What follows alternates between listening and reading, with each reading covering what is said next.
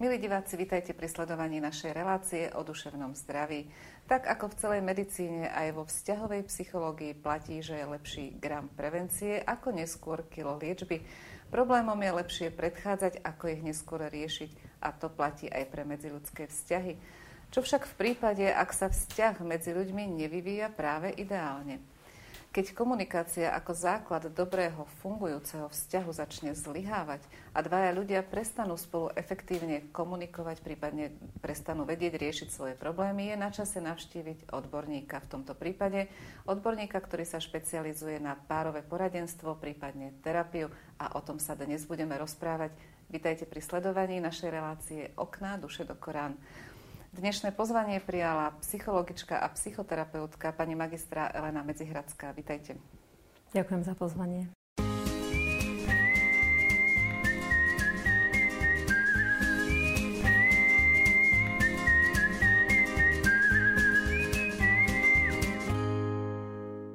Pani Medzihradská, tak sa na to poďme pozrieť. Vzťahy medzi ľuďmi je niečo, čo všetci riešime asi tak dve tretiny svojho života. Možno je to práve preto, že tá uh, emocionálna časť mozgu je taká staršia vo vývoji a vzťahy sú pre nás veľmi dôležité. Človek je tvor sociálny. S čím najčastejšie prichádzajú ľudia do vašej ambulancie, do vašej ordinácie? Objednajú sa preto, lebo... Pokračujte. Objednajú sa preto, lebo, lebo nevedia ako ďalej. Častokrát sa cítia vo vnútri taký úplne ako rozhorovatý, niekedy sa cítia úplne bezmocný, zúfalí a nešťastní, majú pocity osamelosti napriek tomu, že žijú v partnerskom vzťahu. Mm-hmm. Stalo sa mi aj v praxi a nie raz, že prídu partnery až vlastne kedy, kedy takým impulzom, pretože sa odhodlajú prísť do párovej terapie, sú povedzme výroky ich detí. Hm, príklad, ja 5-ročné dievčatko povie svojej mame, že hm, mami a tatinko ťa už prečo nemá rád, hej, alebo, alebo skrátka takéto nejaké výroky detí hej, môžu byť takým impulzom, stáva sa to. Zaujíma ma, či nevera býva častým alebo dokonca najčastejším problémom, s ktorým partnery prichádzajú za vami, ktorú nevedia sami hm. Nevera, nevera áno, máte pravdu, určite je častým problémom, kedy, kedy prídu. O, hm. Nechcem, aby to vyzeralo ako nejaká reklama na neveru, len nevera je niečo, čo je ľudstvo naozaj také blízke. Mm, povedzme, že sprevádza ľudstvo od počiatku. Sprevádza, sprevádza ľudstvo od počiatku. A, a Nevera sa často dáva do súvisu aj s takou nejakou krízou uh-huh. stredného veku. Hm? Je možné, že nevera je vlastne už iba špička ľadovca, že to nie je tá primárna príčina. Primárna príčina môže byť skrytejšia. A vy, vyústia okolnosti neverou.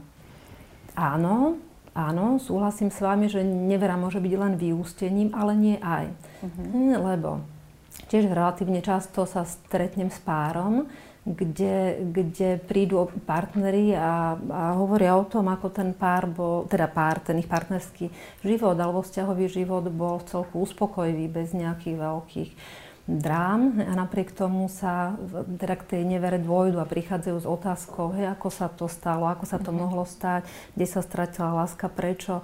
Ten, ten zradený partner sa cíti v takejto chvíli naozaj ako keby taká tá vnútorná krajina bola úplne ako po zemetrasení, že neostal kameň na kameni. E, stáva sa aj, že ten neverný partner je plný taký ako výčitiek a nevedia si s tým poradiť. Hej. Uh-huh. Tu mhm. sa mi chce aj poznamenať, že nevera nemusí byť, okrem toho, že je teda veľmi zraňujúca a komplikovaná pre pre ten pár a je dôvera v tom vzťahu otrasená, môže to trvať veľmi dlho, ale nevera nemusí byť len, len negatívom pre ten mhm. pár, pretože častokrát to môže byť aj takou šancou na... Na určitý reštart?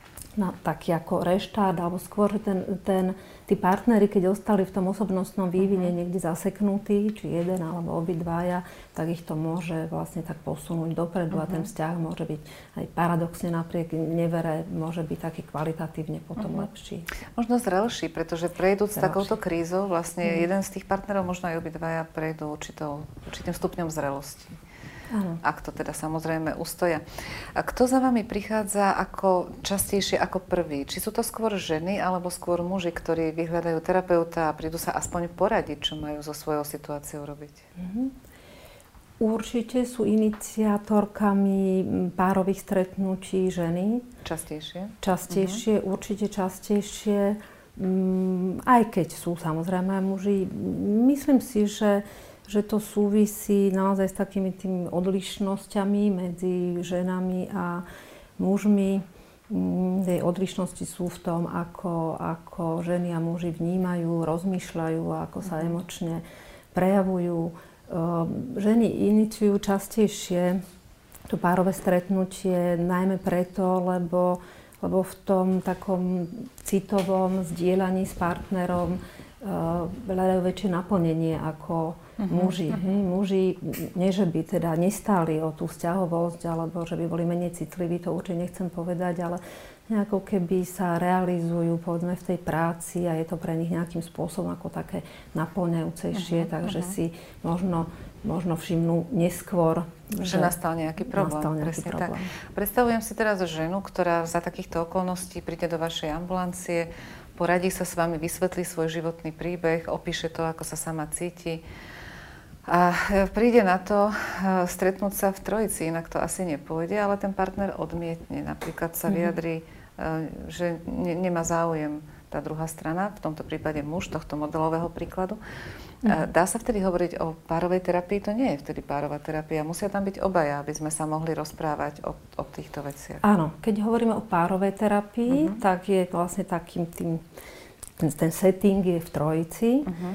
Uh, viete, zase neviem celkom vyčerpávajúco asi v mhm. tejto chvíli alebo v tomto krátkom čase odpovedať na na tú otázku, že um, párová terapia totiž to môže mať mnoho podôb. Hej? Záleží od psychoterapeutických škôl a konceptov, ktorý, ak sa nemýlim, tak v súčasnosti existuje niečo neviem, vyše 200. Uh-huh. Mhm. Takže záleží podľa toho, ako, m, akej koncepcie ten párový terapeut, vlastne v čom je vyškolený uh-huh. a ako tá párová terapia potom bude prebiehať. Ale tým základným predpokladom je, že sú tam Že sú v trojici. Mňa zaujíma, ako to prebieha u vás konkrétne. Uh-huh.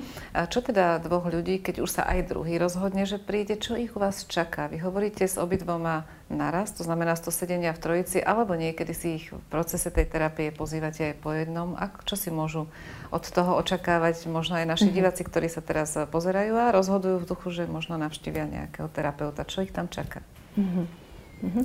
Možno začnem teraz tak zo široka. Častokrát sa stáva, že príde jeden z partnerov mm-hmm. do kvázi je to individuálna terapia, pretože pri telefonickom dohováraní sa na tom stretnutí vôbec nie je reč ani aký, aký problém je. Čiže povedzme pri prvom sedení sa tá párová partnerská problematika dostane do popredia, uh-huh. ale častokrát e, ostávajú tí klienti ako v individuálnej terapii, hoci uh-huh. začína sa s tou partnerskou problematikou. Uh-huh. Keď hovorím o párovej terapii ako takej, tak u mňa to prebieha tak, zatelefonujem povedzme častejšie partnerka, povie, že má záujem riešiť nejakú partnerskú situáciu, mm-hmm. priblížim jej, akým spôsobom robím ja, takže teraz to môžem povedať. Keď robím s párom, tak najprv sa dohodnem na individuálnom stretnutí s každým z partnerov. Aha, to je kto, zaujímavé. Kto príde prvý, tak to sa vzájomne dohodnú. Takže najprv príde na individuálne hodinové sedenie každý z partnerov a potom sa dohodneme, ak sa teda zhodneme pri tom individuálnom e, stretnutí na, na tom, na čom by chceli pracovať, ak tam dôjde k zhode, poviem príklad, aby to bolo zrozumiteľné, ak sa teda zhodneme na tom, čo by sme mohli pracovať, na čom by sme mohli pracovať spolu, tak je potom troj, minimálne troj, niekedy priznám sa, že sú potrebné 4 hodiny na to spoločné párové sedenie. Trojhodinové v kuse.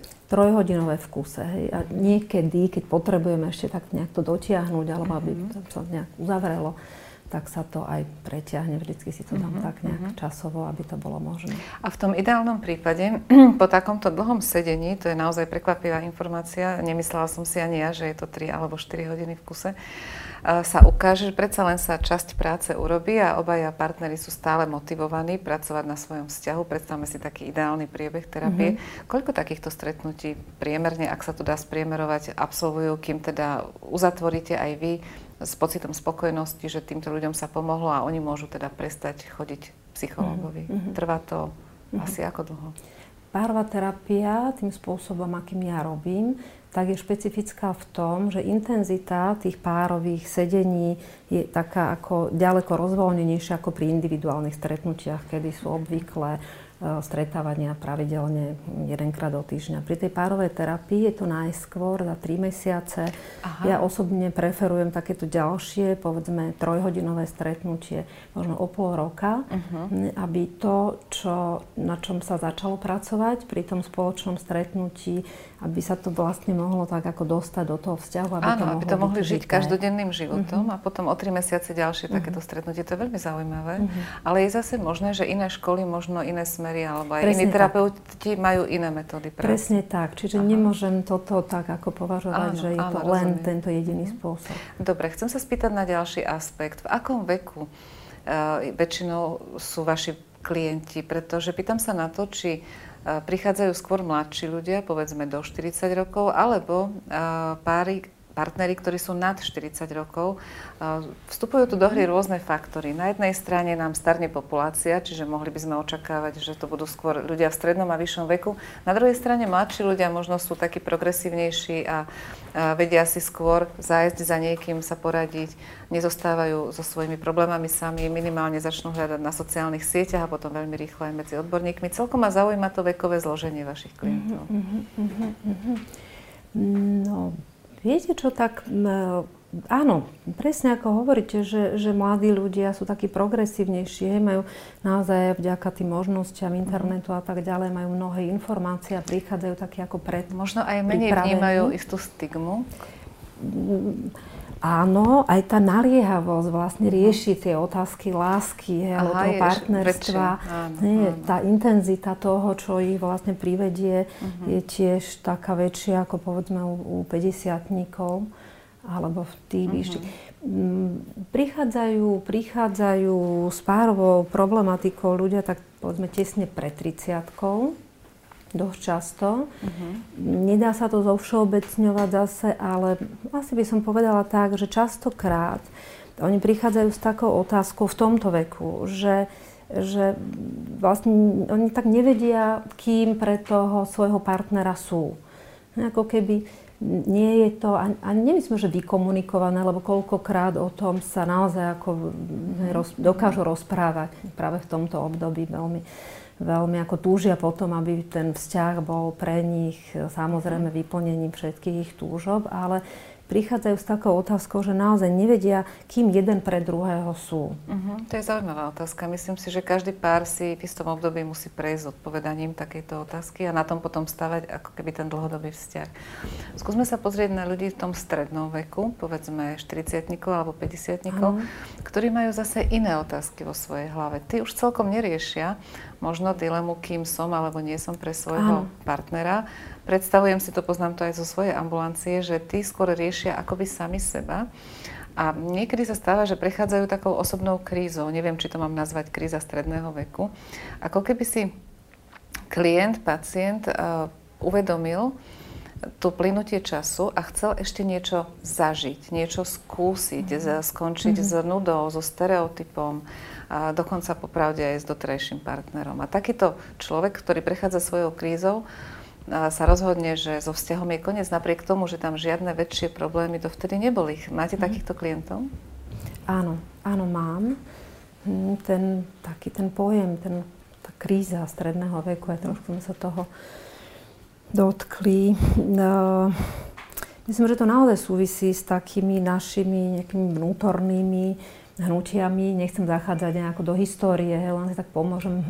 Už Freud vlastne hovoril o tom, že, že taký put života, ktorého uh-huh. nazval Eros. Áno, áno. Stále, stále je v takom nejakom neustálom boji s pudom smrti, ktorého nazval Thanatos. Takže uh-huh. myslím, že tá kríza, čo sa hovorí kríza stredného veku a častokrát teda osobná kríza každého z tých partnerov je, je takou krízou nejakých takých tých dvoch, dvoch vnútorných pnutí, kedy človek tým, že vek pribúda a je konfrontovaný s, s so smrteľnosťou, aj v podstate s vlastnou smrteľnosťou, tak presne tak, ako ste hovorili, že ako keby mal túžbu, hej, ešte niečo zažiť, niečo, niečo, čo, ja neviem, po čom túži, ale má pocit, že, že to zmeškal a že keď to uh-huh. nespraví teraz, tak už, už bude pozde.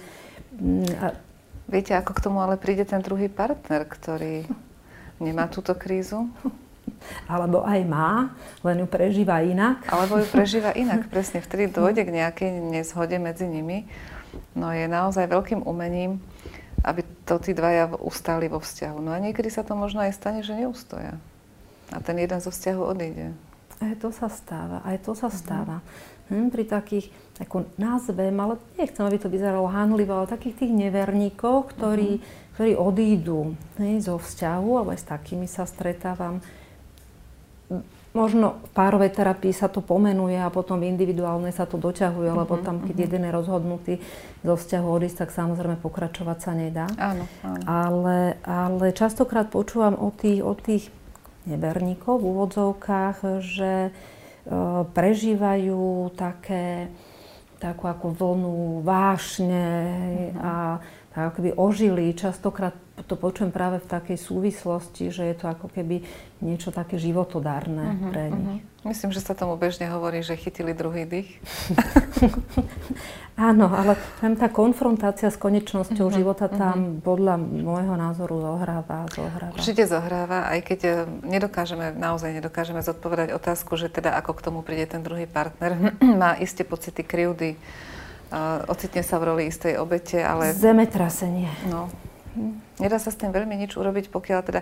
Ja, ja keď sa s tým stretnem, tak vždy hovorím, že neriežme to všetko zahorúcať. Žiadna kaša sa nie je taká horúca, ako sa uvarí. Dajme si čas, dajte si vyčas a porozprávajme sa o tomto istom za dva alebo tri mesiace. Možno práve preto mm-hmm. ten váš interval je taký vlastne veľmi funkčný, ktorý vydávate tým partnerom. A možno to o tri mesiace vidia celkom inak. Presne tak. Ešte by som sa k tej demografii, začala som sa pýtať mm-hmm. na vek, ale ešte jednu otázku by som sa k tejto veci spýtala a síce, že hovorí sa, že dnes žijeme ako keby dobu, poviem to v úvodzovkách, silných žien a mm-hmm. slabých mužov. Neviem, či mm-hmm. je to mhm. celkom pravda, či to aj vy tak vidíte, tým, že s ľuďmi veľa pracujete. A či sa môže aj takáto istá výmena roli, ak ju teda potvrdíte, že ju vidíte aj vy, podielať na tom, že tá rozvodovosť alebo tá, tá, ten počas rozpadu našich vzťahov mm-hmm. je taký vlastne veľmi krátky, čiže tie vzťahy sú pomerne nestabilné. Môže to byť práve tým, že objavili možno ženy iné polia pre svoju pôsobnosť a mužom sa tým vzali isté kompetencie?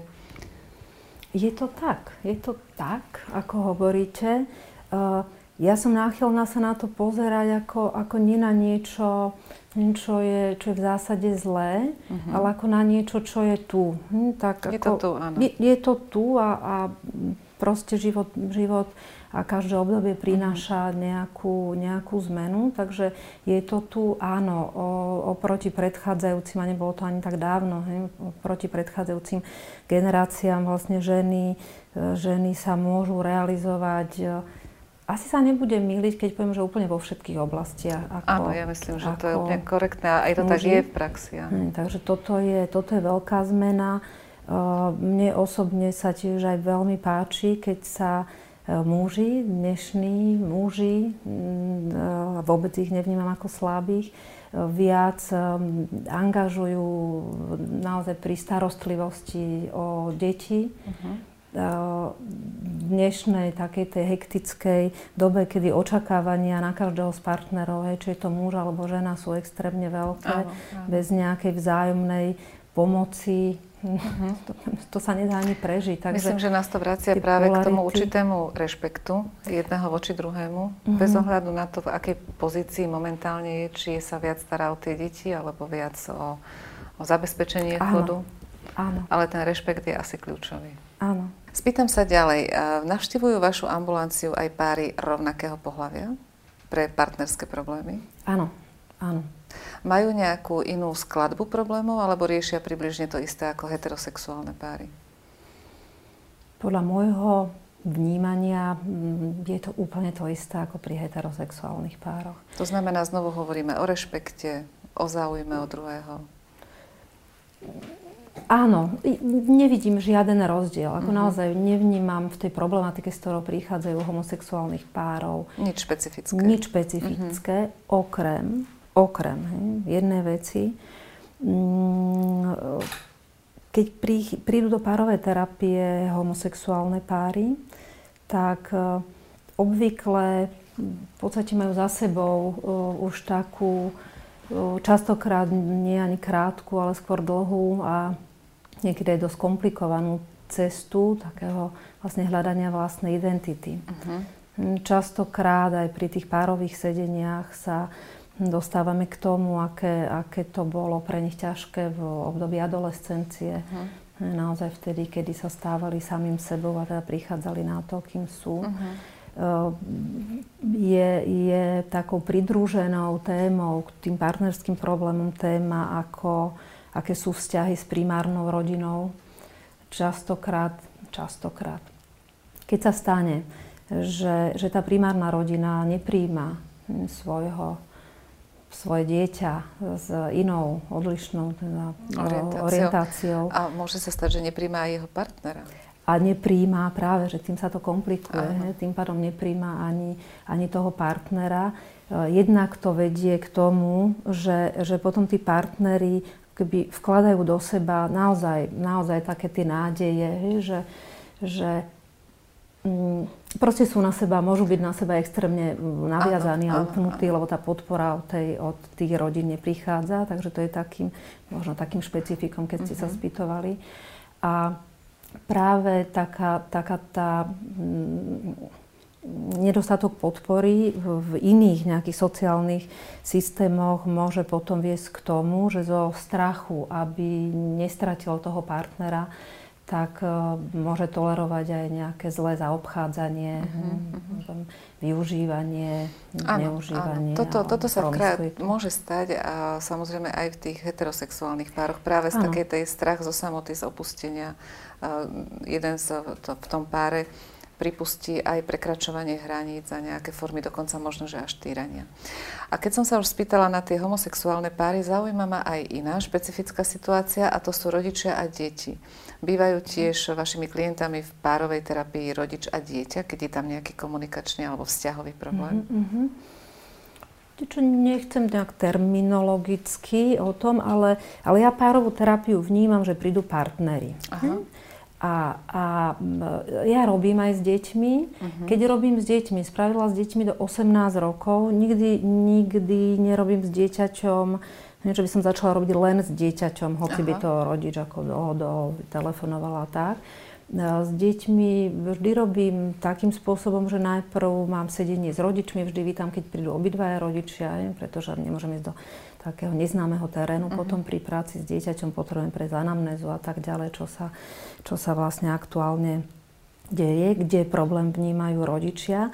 A častokrát sa stáva, najmä u takých potom už detí v tom adolescentnom veku, teda adolescentov detí, že rodičia síce prídu a definujú nejakým spôsobom problém, a, ale to dieťa, keď s ním začnem uh-huh. pracovať potom už zase pri individuálnom sedení, tak tak to, tú situáciu vníma inak. Hej? Uh-huh. Alebo to, čo ho ťaží a trápi, tak je to o niečom inom. A vtedy vlastne je aj takou mojou hm, povinnosťou, keď chcem pomôcť dieťaťu, že potom prizývam rodiča a pri mhm. tom spoločnom stretnutí, že sa robí teraz obidvaja rodičia a dieťa. Áno, čiže máte takéto spoločné mm-hmm. stretnutie mm-hmm. s nimi, keď je to potrebné. Ale vlastne, Áno. tak ako ste to opísali, je to skôr individuálna terapia u toho dieťaťa. Nie, nie je to celkom párová terapia v tom nie. pravom slova zmysle. Nie. Áno, je to individuálna terapia u dieťaťa, ku ktorej sa v istej fáze prizvú aj rodičia, pretože Áno. tomu sa vlastne asi nedá vyhnúť. Áno. Áno, takto tomu rozumieme a tým nám zostáva párová terapia vlastne pre páry. Mhm. No a teraz je takto, keď sa na to už pozrieme, obidvaja sú ochotní prísť, už sme vyriešili problém, že teda jeden chce, druhý nechce. Myslím, že sa zhodneme na tom, že vzťah sa nedá nejakým spôsobom nárokovať. Hmm. Nie je to nárokovateľná položka, nedá sa vynútiť. Keď hmm. sa jeden z páru rozhodne z rôznych dôvodov, že z toho vzťahu chce odísť tak, um, a nie je dostatočne motivovaný, tak ani terapeut to vlastne už nedokáže zachrániť. Veľakrát sa stáva možno, že je vašou prácou práve pomôcť tým dvom si ujasniť, aké majú ďalší, ďalšie motivácie uh, voči a ďalší vzťah vlastne voči tomu partnerskému vzťahu. Ujasniť si, či teda chcem, nechcem, koľko do toho som ochotný vložiť koľko si myslím, že už je to iba o mne a chcem ísť životom sám. Stáva sa, že to nemajú dostatočne ujasnené? Že prídu, že majú problém, ale, ale ani sami nevedia odpovedať na otázku, či v tom vzťahu chcú zostať. Častokrát sa to stáva. Hej. Prídu v takom zmetku, nie je im dobre, sú nešťastní, hej, uh-huh. utrápení. Uh-huh. Je samozrejme rizikom ostáva dlhodobo v takomto frustrujúcom vzťahu, pretože okrem následkov na psychickom zdraví to môže mať aj následky naozaj na, uh-huh. na somatickom a telesnom. Takže prídu koľkokrát v takom, v takom rozpoložení naozaj takého chaosu a zmetku a Hej, ale tak ako si prajú, hej, aby sa to vrátilo, aké to bolo predtým, aby boli šťastní, ale, ale nevedia ani pomenovať hej, vlastne čo, čo by vlastne chceli. Čo by vlastne áno, chceli. Áno. Hej, a, a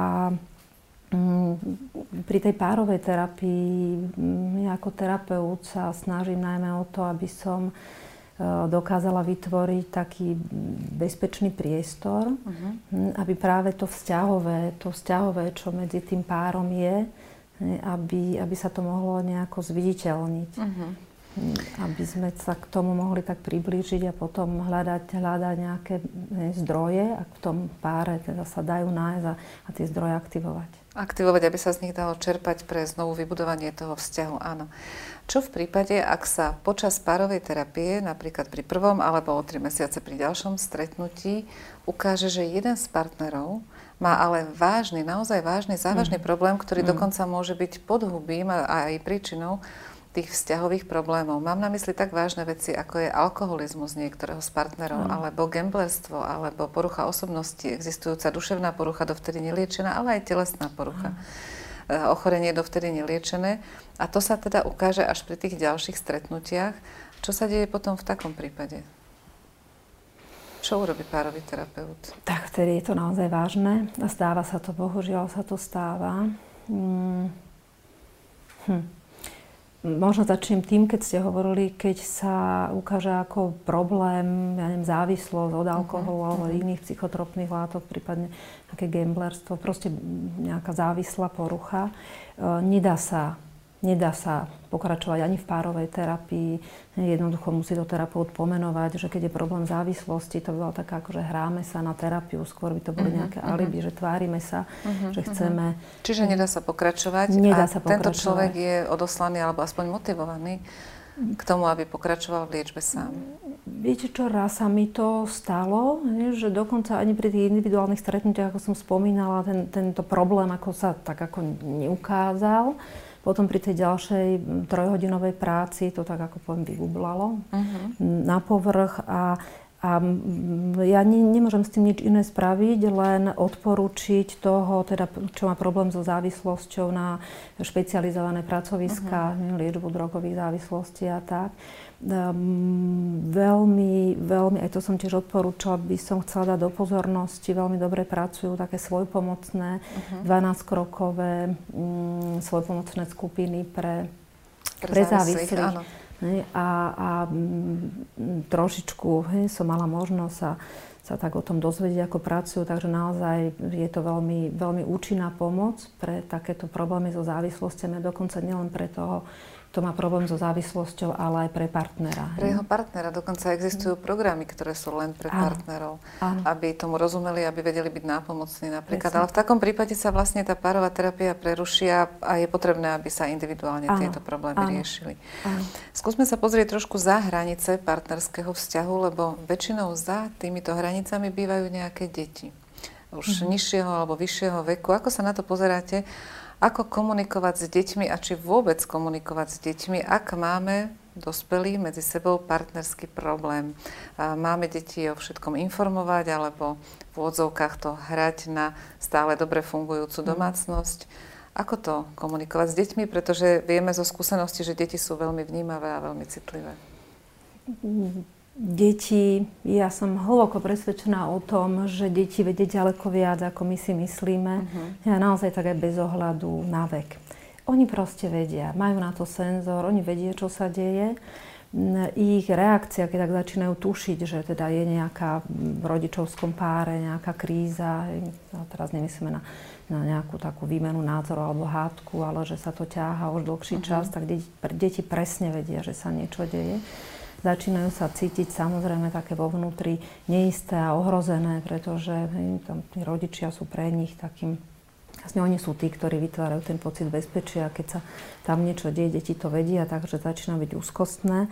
No, môžu, môžu reagovať na to aj tým, nie že by o tom rozprávali, to, to nie, ale môžu na to reagovať práve somaticky bolestiami brúška alebo nejakými problémami v správaní. Školské deti častokrát sa im zhorší uh-huh, prospech. Uh-huh. Čiže oni vedia. Oni vedia. Oni vedia. A keď ste sa aj opýtali, že, že ako s nimi komunikovať, hej, neodporúčala by som ako hrať takú tú hru, že všetko je v poriadku, uh-huh, lebo uh-huh. to, to, je, to je metúce, ak ničomu to nevedie. Partneri ste potrebujú čas na to, aby sa sami v tom mohli zorientovať. Hej, v, tej, v tej situácii obidvaja obvykle sú emočne do toho tak vtiahnutí, že vtedy, vtedy, keď sa teda tá partnerská kríza odohráva, e, je rizikom, že tie potreby dieťaťa ostanú niekde na okraji ich záujmu. Hm, takže možno by som chcela v tejto chvíli len tak ako uh-huh, apelovať na rodičov, že keď sú oni tým tak emočne zachvátení, čo uh-huh. vy ste, ja viem to, viem to porozumieť tomu, ale v tej chvíli, ak ak im na dieťati záleží, čo predpokladáme, že záleží, tak naozaj, aby, aby mali na to oko aj ucho a aby boli k dispozícii dieťaťu. A či povedať, čo sa deje v istej chvíli, určite áno, lebo živiť v dieťati nejakú falošnú nádej, uh-huh. hej, že to bude dobrá jedného dňa, to by som určite neodporúčala. Uh-huh. Vytvára to priestor na také vytváranie si nejakých, nejakých fantázií a, uh-huh. a je to aj priestor, kedy deti prežívajú aj, aj také pocity, pocity mm, viny, že uh-huh. oni za to uh-huh. môžu. Takže ako to odkomunikovať? deťom, keď sú rozhodnutí partneri už sa nejak rozísť, tak e, odporúčal by som, aby im to povedali obidvaja, uh-huh. aby, aby boli spolu.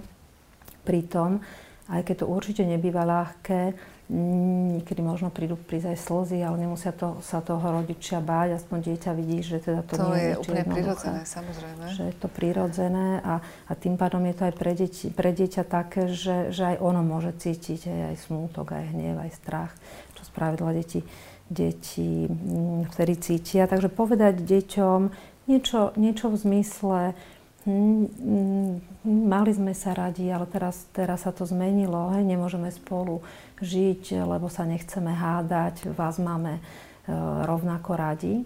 Toto sa mi zdá veľmi dôležité, čo teraz hovoríte, keď deti budú môcť pochopiť z tej komunikácie, že áno, problém nastal medzi rodičmi, ten problém je partnerský, mali sa radi, ale áno. už sa nemajú z dôvodov, ktoré môžu byť rôzne. Áno. Ale a, v tej tom vzťahu medzi jednotlivými rodičmi a dieťaťom, to znamená mama a voči dieťaťu a otec voči dieťaťu, na tom sa nezmenilo nič. Toto je dôležité možno, aby tie deti jasne, aby to Presne jasne tak. zaznelo, aby to chápali, že aj keď sa tí rodičia medzi sebou prestali mať radi, ale vo vzťahu k dieťaťu sa nezmenilo nič.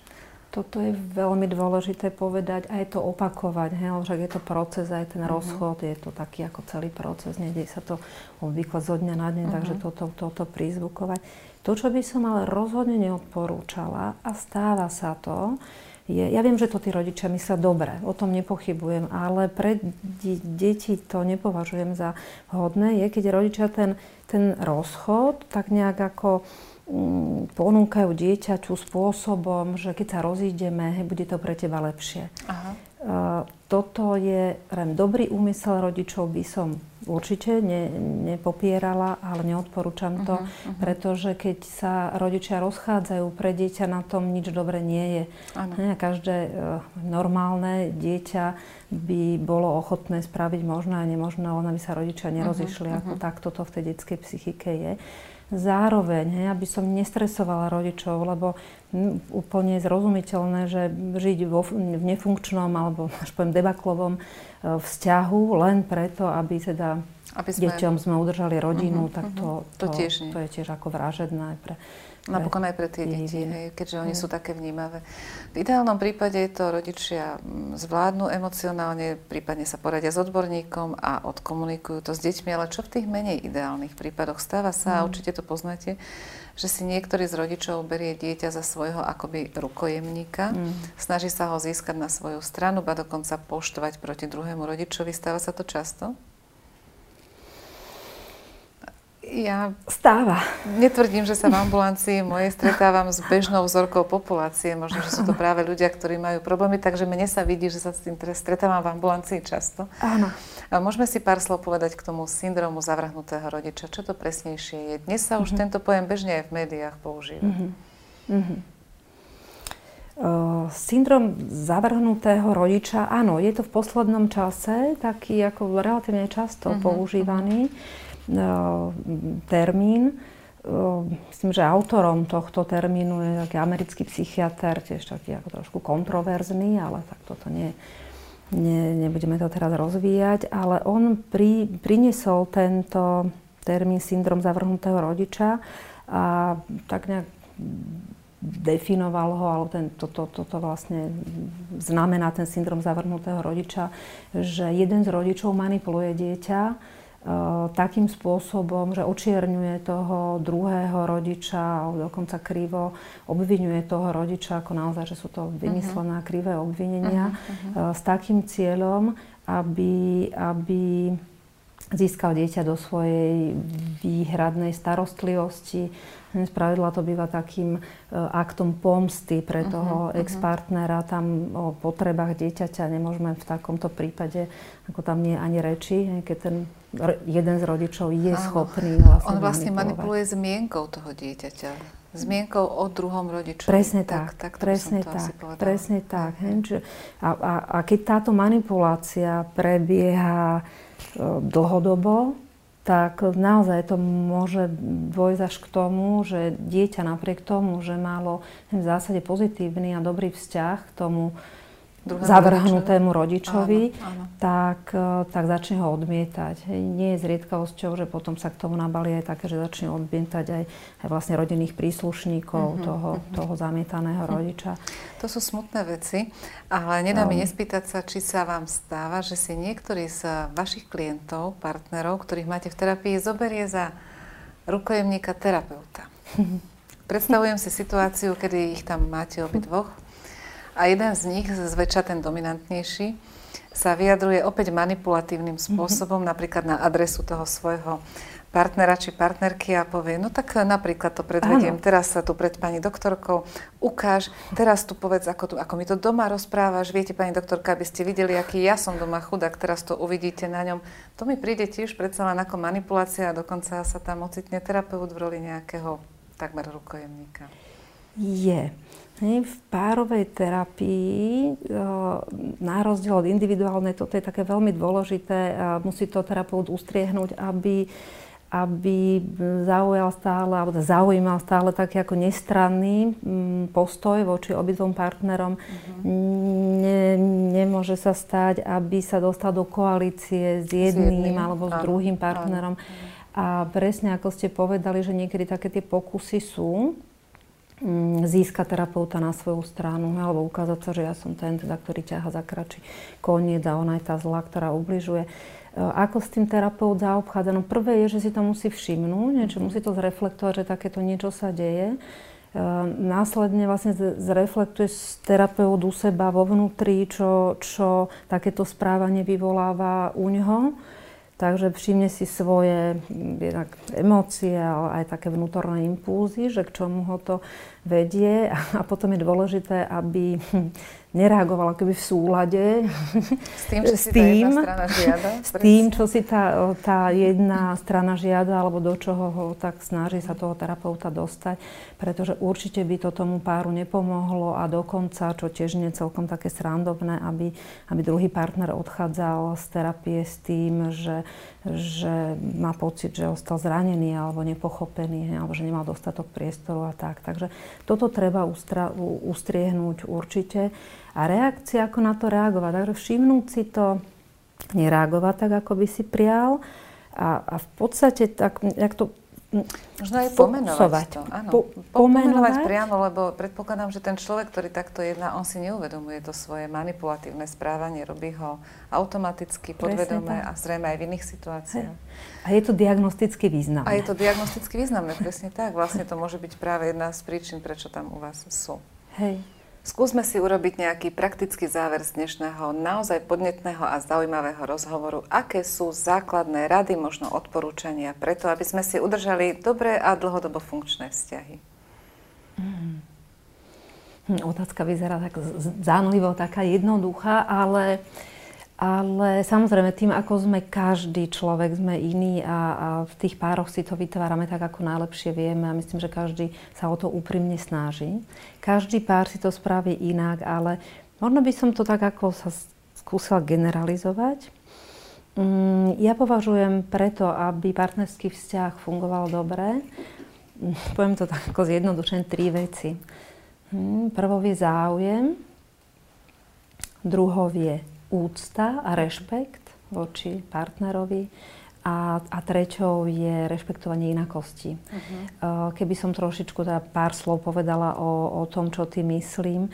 Mm, záujem, naozaj, naozajstný záujem o toho druhého človeka. Aby to nebolo tak, že nadobudneme taký pocit, že štádium zamilovanosti máme za sebou, veď sa poznáme a teraz jeden pre druhého sme len takým ako ja neviem, bytovým doplnkom. E, naozaj my, keď každý sa vyvíjame, každý človek sa, sa vyvíja, meníme sa a aby sme sa mohli dobre vyvíjať, tak očakávame od toho partnera takú tú podporu v tom aj našom osobnostnom vývoji a vývine. A záujem partnera je vlastne nevyhnutným preto, aby aby sa nám mohlo v tom dobre dariť. A keď sa darí jednému aj druhému uh-huh. v mhm. páre dobre, tak je veľký predpoklad, že im bude dobré spolu. Takže záujem, zaujímajte sa jeden od druhého, teraz to hovorím už priamo ako taký odkaz, zaujímajte sa o to, eh, čím váš partner eh, žije aktuálne, o čom premýšľa, hm, čo ho prípadne trápi, ale aj čo ho aj teší, čo, ho teší čo, by si, čo by si prial. Eh, zaujímajte sa aj naozaj, ako, ako by chcel s vami tráviť čas a skúste sa na tom dohodnúť aj k tomu záujmu jeden od druhého patrí aj takéto trávenie spoločného času. Uh-huh, určite. A jednoducho zaujímajte sa o partnera tak, ako chcete, aby sa on zaujímal o vás. Presne tak. Uh-huh. Uh-huh, a ten aby rešpekt? to bolo vzájomné. Uh, úcta, úcta a rešpekt, úcta je vážte, vážte, si, vážte si ho ako človeka so všetkým vlastne čo pre vás robí, pretože partnerstvo je aj o takej vzájomnej starostlivosti. Myslím, že nie je dobrým znakom, ale je takým znakom nejakého vychýlenia rovnováhy, keď si začne jeden z toho páru partnerského prípadať, že on je ten dôležitejší alebo významnejší.